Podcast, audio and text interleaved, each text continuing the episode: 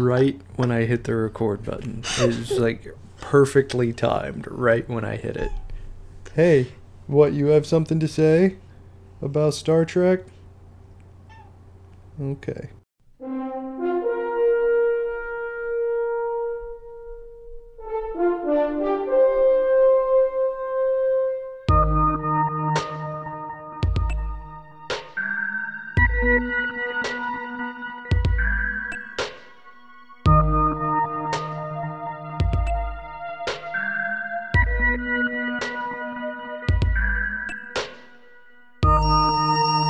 Ladies and gentlemen, welcome back to Discovery Debrief, a podcast that explores all of the nooks and crannies of our favorite spacefaring shared universe as we boldly head in to season two of its latest entry, Star Trek Discovery. I'm co host Chris Clow, and we're running at half strength today because I've only got one of my other co hosts who couldn't avoid a recording session because we live in the same place. Rachel Clow. Hello. Hello. I hope this is okay. Yeah, that's fine. All right, cool. I mean, it's been a while. We have a lot of things that have been going on recently, and I apologize to people who have wanted more episodes, particularly as we were ratcheting up towards the arrival of season two. But the good news is, on the on the night we're recording this, it is January sixteenth, and we have just about twenty four hours to go until Discovery season two actually Aw, begins. Yeah. It's it's gonna be a long day tomorrow, I think, at least for me. Yeah, me too. Yeah, but uh, so the reason that we're getting together here, uh, you're actually going to get a few episodes in pretty rapid succession before the start of season two. Uh, the premiere episode for us will probably come eh, early part of the following week, just because that is an episode where we're going to have the full strength of our panel, including uh, Cicero Holmes and Zaki Hassan. And we're all looking forward to seeing exactly what season two is going to bring. Very excited, but we do have some other uh, news items that we want to get through before we talk about the reason that we're here, uh, which is the third Short Treks episode. So, why don't we do a little bit of news first? Oh yeah.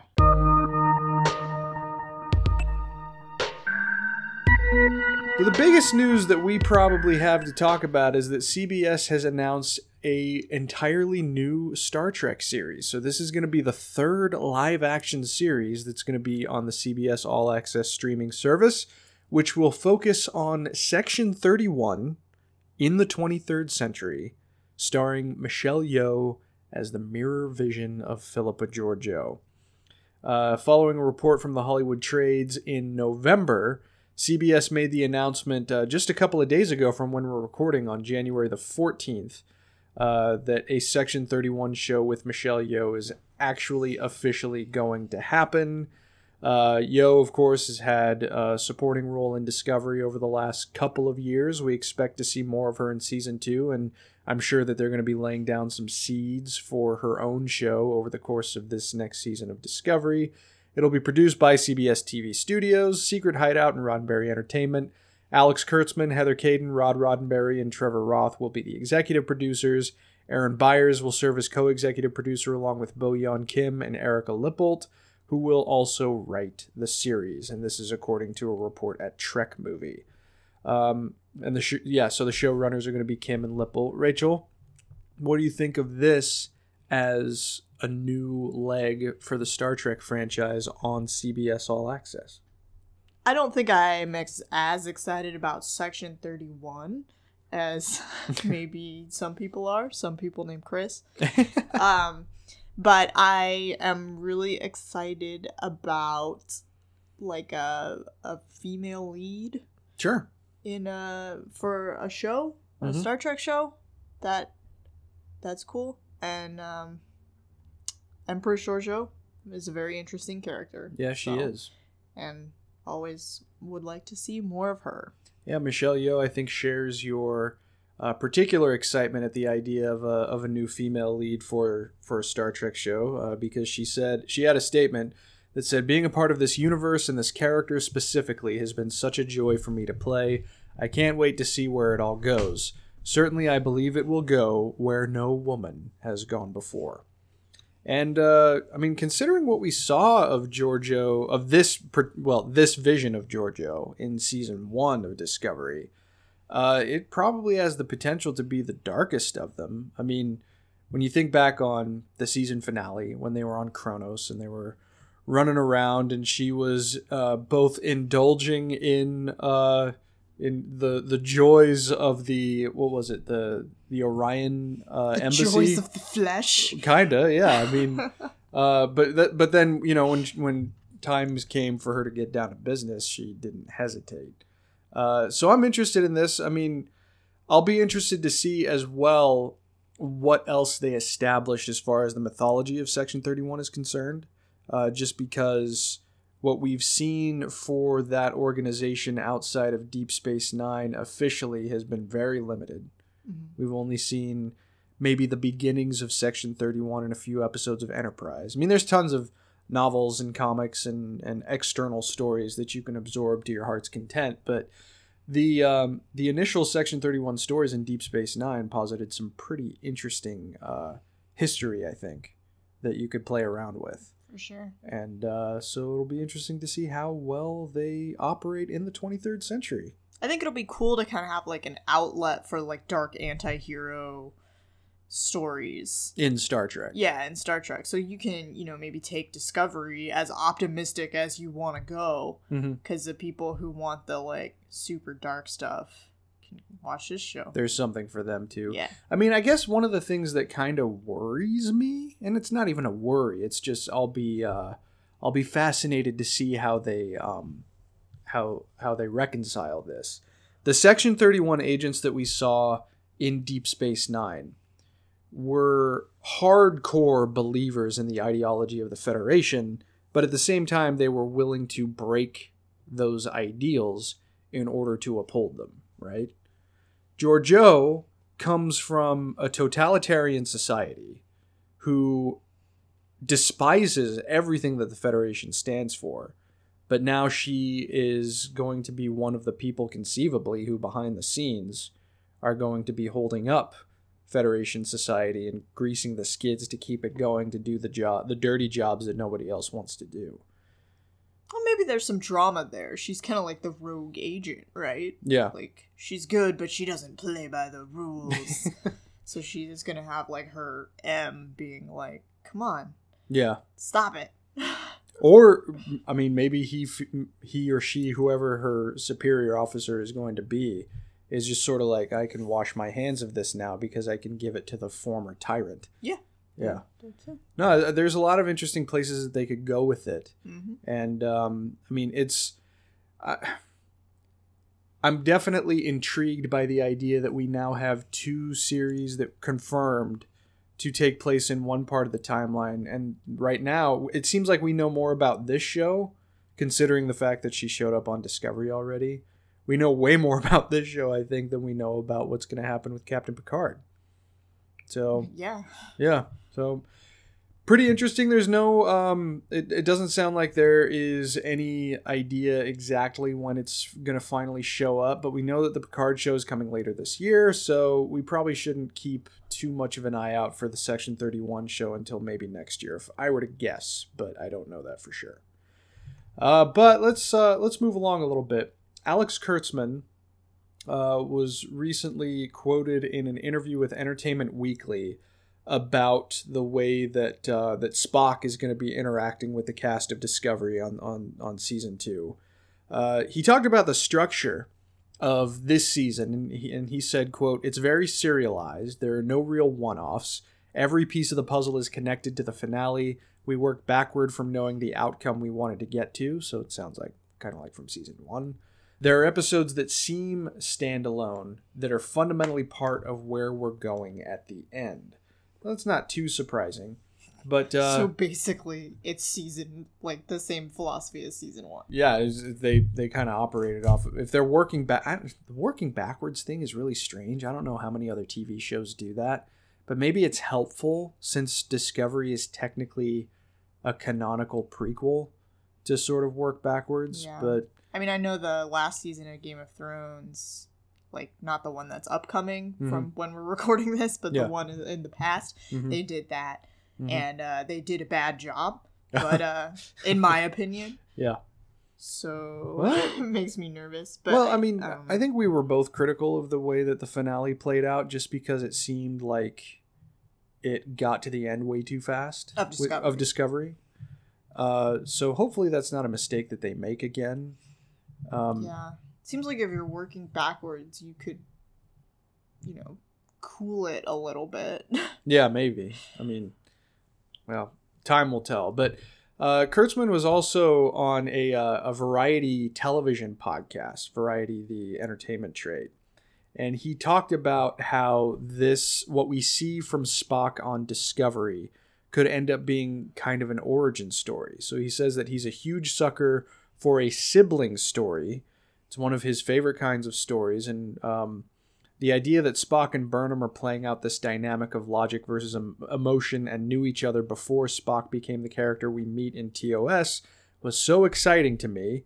What got me so riled up about it is the idea that we can take season two of Discovery and understand how his relationship with Michael informed how he became the Spock we meet in TOS, and that without that relationship, he would never have been prepared for Kirk. That is a new and interesting spin and something really worth talking about because people haven't seen that before. Um, that is that is an interesting way of looking at it, uh, because as much as we know about Spock, I mean Spock is probably the single character that has been discussed and dissected and, and explored the most in the history of the entire franchise. We don't really know too much about Prime Spock between his late childhood and when he finished serving with Captain Pike aboard the Enterprise. So there's a lot of wiggle room there. But Rachel, what do you think? What are you going to be looking for from Spock, considering everything that you know about him in season two? I mean, like, what do I want to see?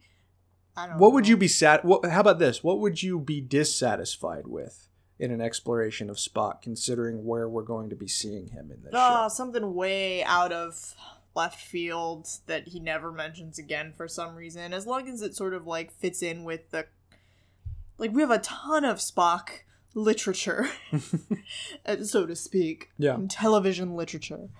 Um, and so I think that anything that we see should fit in with all of what we already have Mhm. and not retcon things so intensely that it's hard to understand why he would ever never mention those things again. hmm Now, do you include Michael in that? Because obviously, he no, never- well, I mean, something could happen that he could not mention. I mean, he doesn't talk about his personal life that much. Like, he seems sort of to have a, a fractious relationship with his dad. yes. He does, I, in the TOS episode where he Sarek is introduced, like you don't even know it's his dad at first, right? Like he's just like, Kirk so- isn't aware. I mean, Kirk knows of Sarek, but he doesn't know of the familial connection. yeah, exactly. So I think, I think that Spock has a uh,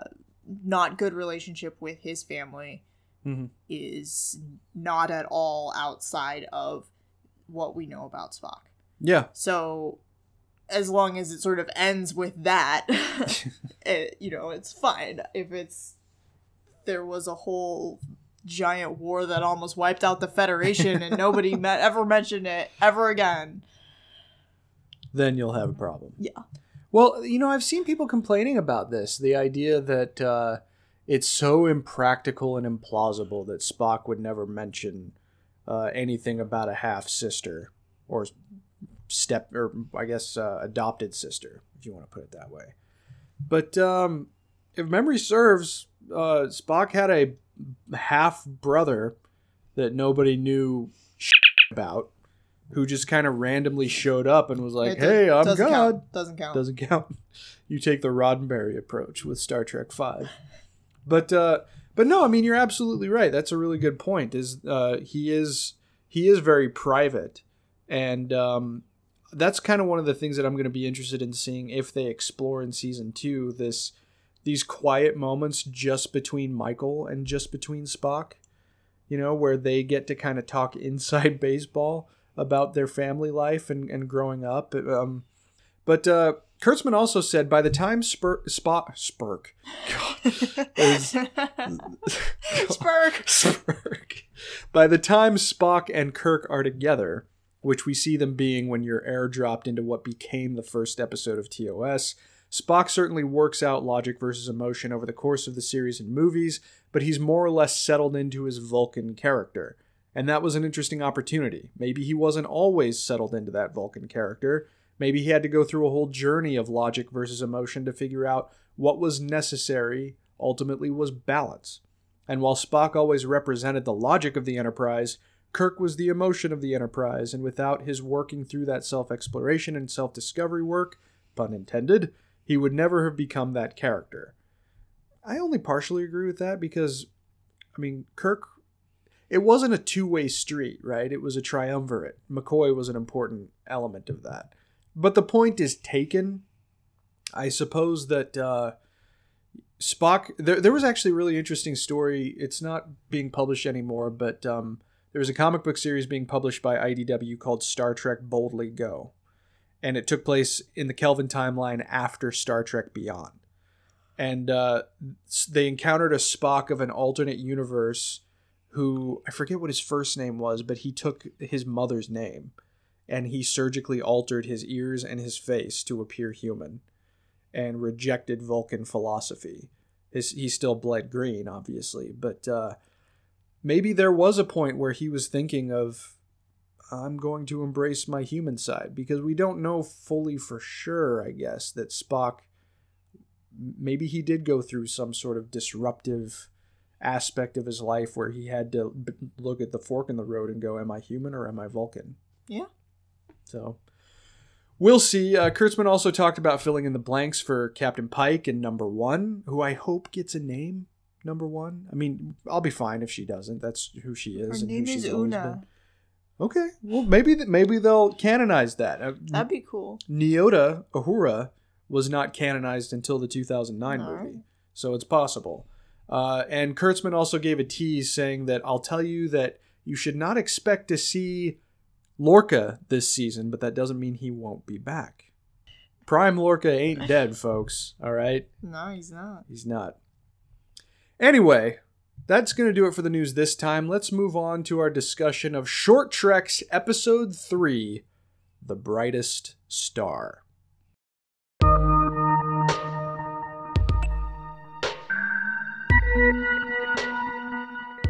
So, since these episodes are so short, uh, you know, it's in the name, uh, I'll just go through a pretty quick, quick rundown of what happened. Uh, so, young Saru of the planet Kaminar finds himself curious and wants to learn about life outside the pre warp society of his village with a bunch of fellow Kelpians.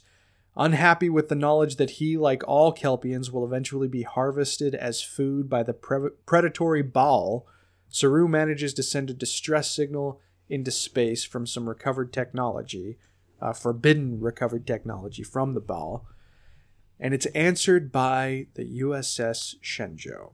Saru departs his homeworld with Lieutenant Philippa Georgiou with knowledge that he may never again return to his planet. Now, that's a very, very basic descriptor of this episode. Once again, Discovery's impeccable production design, impeccable performance, particularly in this case by Doug Jones, and just really, really well realized world. All of that stuff is on display to the nth degree in this Short Treks episode. Rachel, you your feelings on Saru, it's kind of hard to gauge exactly what you think of Saru. So before you tell me what you think of this episode, give me your perspective as it stands right now on Saru. Uh, medium high. I mean, I don't hate Saru. I don't love Saru. I like Saru. He's interesting. He's cool. Sometimes I think he's a little bit, you know, flat. Like they're just like, oh, he's like, I'm a prey species.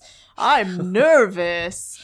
Uh, and that's kind of like all he is. I think that some episodes he's he's more fleshed out. I guess Mhm. like the one where he gets the powers on Right. the planet. Yeah, the away mission. Yeah. Yeah. Um and in the book about him, he's very much I really liked his character in the book. Okay, so you're making a distinction between the two, though. Do you not Well, necessarily? I mean that's not like officially it's not strictly canon, but um, when we read Desperate Hours, you said that you kind of jumbled together the vision of Pike in that book and what you had seen from him in other places, like the Kelvin timeline and the Cage. Yeah. Is that not the case with Saru? I guess I've spent more time with Saru in a TV format that I was sort of able to keep them separate. I don't know. Mhm. I I mean I I liked you get his internal monologue in the book. Yeah. And I think that that helped me to understand his character better. Mm-hmm. Uh, and sort there's sort of ideas that he's like always training to to be hunted, right? Like Yeah. um Yeah, that was a nice insight from the book. We still need to talk about that book, by the way. That's Okay. my fault. Uh, but that that is a discussion that is forthcoming. But yeah, I like that as well. Yeah. So it's not just that like he's always nervous, it's that he's like ready. Mhm. Um and so you can really see how that's a strength. So, um I like I like what his character could be on the show, for sure. Okay. And when it comes to this short trek specifically, how did you think it shaped him, and how did you think it compared with the previous two? So I think in general the trajectory of the Short Treks is they are all each better and more strong than the last. You like this one more than Calypso? I'd say I on my first viewing maybe on my second viewing I liked it as much or more. Okay. Yeah. All right. Um I I like that uh Saru is you learn more you learn that he's very, you know, gifted, talented, exceptional in that way. Um and that he has a aspect of not accepting the status quo, which I think is cool. Um but, you know, this th- I like this one better because I think it's a, a scathing critique critique of capitalism. It is that's what that's what I was like the it. Ba'ul is capitalism. Is No, like look, we're all in this system where we believe that like so, in order for us to be happy and prosperous, some people have to suffer because that's like what modern capitalism is. Okay. Okay, Mhm. and but we can't question it because we're like then like we we might like we get we're happy how we are, so it's okay that some people are suffering. Mm. Um but we're we're too afraid to sort of imagine this better world in which nobody has to suffer in order for us to be happy Mm-hmm.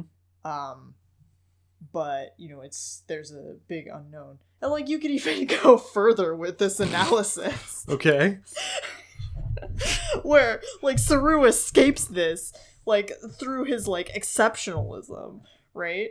But like he leaves everybody to be in the system. So it's like we kind of all believe that like if we're exceptional enough, like we will be exempt from being in a situation where we can be destroyed at the top of or at the drop of a hat by some sort of whims of the market. But Well, that that's kind of demonizing the Federation in that in in your analogy, though. I mean, the reason that the those protections were there was to protect that society to a degree, anyway. well, no, I'm not saying the prime directive is wrong. Okay, What I'm saying is we all need to join the Federation, Chris. you're not going to get any argument from me. Oh, that's a really. I'm uh, saying Saru might have been wrong for leaving and joining the Federation instead of trying to change his society from within. But I mean, maybe that's futile. I mean, what If people don't want to change, what would the alternative choice for him have been in that instance, though? yeah. There I mean- isn't- I mean, it's a profoundly depressing episode when viewed through that lens. It, I can see that, but I came away from it. Honestly, the end of this episode brought a tear to my eye because he speaks about the inherent power that hope can bring someone and that power he characterized as greater than fear. And that's what I really liked about it. I mean, and I mean, it, it gets to me as a Star Trek fan when the, the TOS fanfare kicks up and he talks about how he's able to finally walk toward his hopes in the form of leaving everything that he knew behind. But that's not something that it, it didn't override his desire to see more. You know, and, and I found that to be just in perfect lockstep with the the philosophical aim of the entire franchise that I love so much. Yeah, I think that's definitely the intent of the Yeah. authors. Yeah. And when it comes to intent, because my my reaction doesn't always line up with intent, but in this case it absolutely did. yeah. and uh, and it was designed in such a way that it also kind of reinf- well, well first of all do you think this is laying a seed for something in season two I have no idea. I hope so. It'd be interesting to see You more like- of his character. Kaminar, uh, the world that he Maybe, left I behind. know.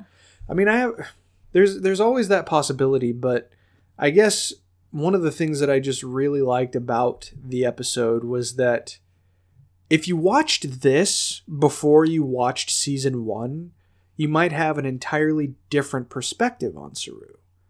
Because the first season, particularly those early episodes and and well before he actually came into his own as effectively Discovery's captain near the end of the first season. Which was also really cool. Yeah, right. He was a better captain than Lorca. He was a better Federation captain. Anyway, we don't know how how Lorca conducted himself in the Mirror Universe, but um, I I liked the idea that even though you you see this guy operate aboard the Shenzhou and then later on Discovery, and he comes off compared to the other Federation characters as maybe maybe even weak-willed and terrified. But then you you watch this short and you understand that what he brings to his own society is this uh, subversive sense of adventure and curiosity that is looked down upon by his peers and by his father. Yeah, I mean, he's truly a rebel in that society. Yeah. Like, very, you know, And you never would have gotten that impression. At least I don't think I ever would have gotten that impression from Saru's appearances in season one. Yeah. But uh, And I think you realize that he is braver than probably anyone on the crew because he Yeah. had to overcome huge barriers of, of terrifying barriers Yeah. to, to even get to where he is. Mhm. So But that and that was again the inherent power of the hope that he felt when he looked up at the stars, and I love that. I, lo- I love that kind of uh, that kind of message, but also, I mean, Doug Jones sold it so well yeah. in this one that I I couldn't help but be taken along for the ride uh, when it comes to to this episode specifically. Um, well, what else struck you about this one? Let's talk a little bit about uh, Kaminar. Uh, it. I mean, we didn't get to see very much of it, but uh, did you pick up on anything that maybe I didn't about the way that that society kind of functions, uh, or did it seem just kind of loosely tied together to you?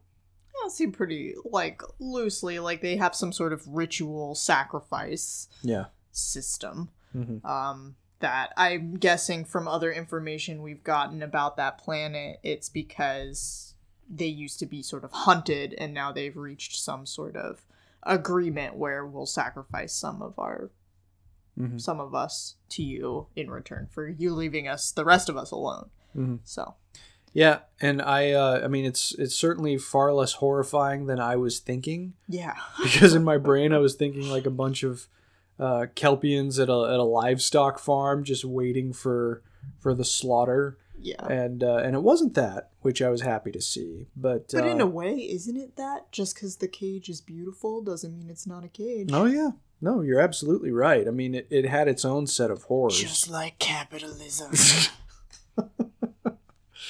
You're gonna run with all right. Hey, I mean, I I, I can't really uh, dispute that kind of an interpretation, but um, what did you think of of getting another look at, in this case, Lieutenant Philippa Georgiou from the Shenzhou? That was cool. I mean, that brought a little bit of a tear to my eye. 'cause Really? Just she's so cool. Yeah, she really is. She really is. And she's like, you know how many, you know, like you know how hard I had to work to even just get here, buddy. Like, come Yeah. on. Like, I think it's really cool that she like really went out on a limb for for Saru. Yeah. And it shows where that bond comes from, and it, it particularly reinforces how strongly uh, Saru felt anger at Michael for the mutiny on the Shenzhou. Yeah. Uh, because that bond goes back even further than we may have originally anticipated. Uh, but, you know, again, uh, kind of going back to, to the subject of the Section 31 show, I, I'm getting sad again because uh, Georgiou the the quote unquote real Georgiou, the prime Georgiou, is such a cool character. And I felt really, really fortunate to be able to get even just this slight glimpse of her again. It's very sad. What I, I can't see them doing this very much, but I mean it's possible just thinking back on uh back to Enterprise in A Mirror Darkly, how Mirror Archer ended up being sort of haunted by how great Prime Archer was Yeah. and how it literally followed him through the corridors in his own mind on the Defiant. I wonder if Georgiou, Mirror Georgiou, either in season two or in her own series that she's getting now, is going to have to confront who she was in the Prime universe. Maybe. I mean, it would be a pretty, I feel like her vibe was not the jealous type though. well, at least not the image that she projects. Yeah.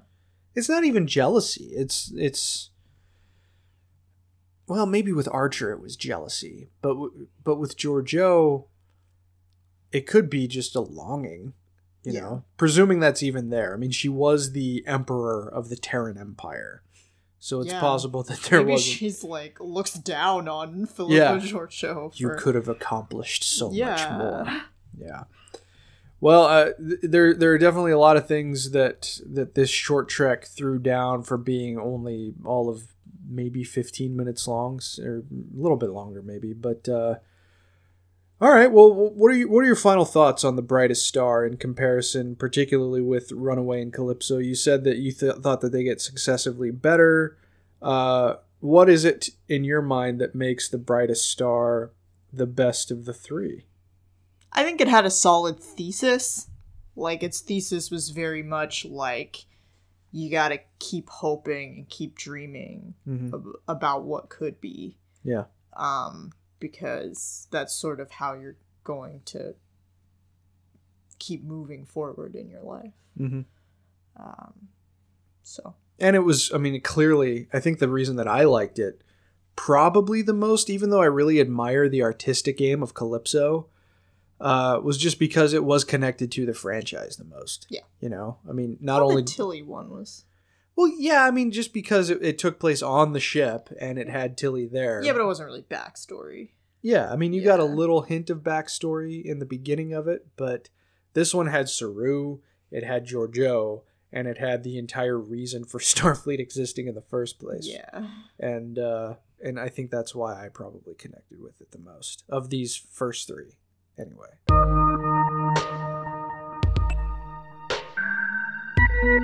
All right, well, that's probably going to do it for episode 31 of Discovery Debrief. We hope you enjoyed the show, and if you did, please like and follow us on our social media channels. If you'd be so kind, we'd also appreciate it if you wrote a review for the show on iTunes or Facebook. It only takes a minute, and we'll be happy to read your, review on the air when it is posted. If you have any questions, you can follow the show on Twitter at DSC Debrief, where you can also find all of our individual Twitter handles, and feel free to send us questions through Twitter, our Facebook like page, or by emailing us at hailingfrequencies at discoverydebrief.com. Please be sure to set your courses for this feed for future episodes. You should be able to take in our uh, our final look at Debrief's favorites that included Cicero's Choice, which was regeneration from late season two of Enterprise. He decided to play with the format a little bit, but I think it made for a pretty interesting discussion and was definitely uh, enlightening when it comes to, I think, all of our perspectives on Enterprise as a whole, but particularly on the idea of uh, of the retcon. We had a pretty lively discussion about that, so I hope you enjoyed it. But uh, you should be able to find our episode devoted to season two, episode one of Star Trek Discovery within the next week before episode two drops. So, as always, until we meet again, please go boldly, my friends.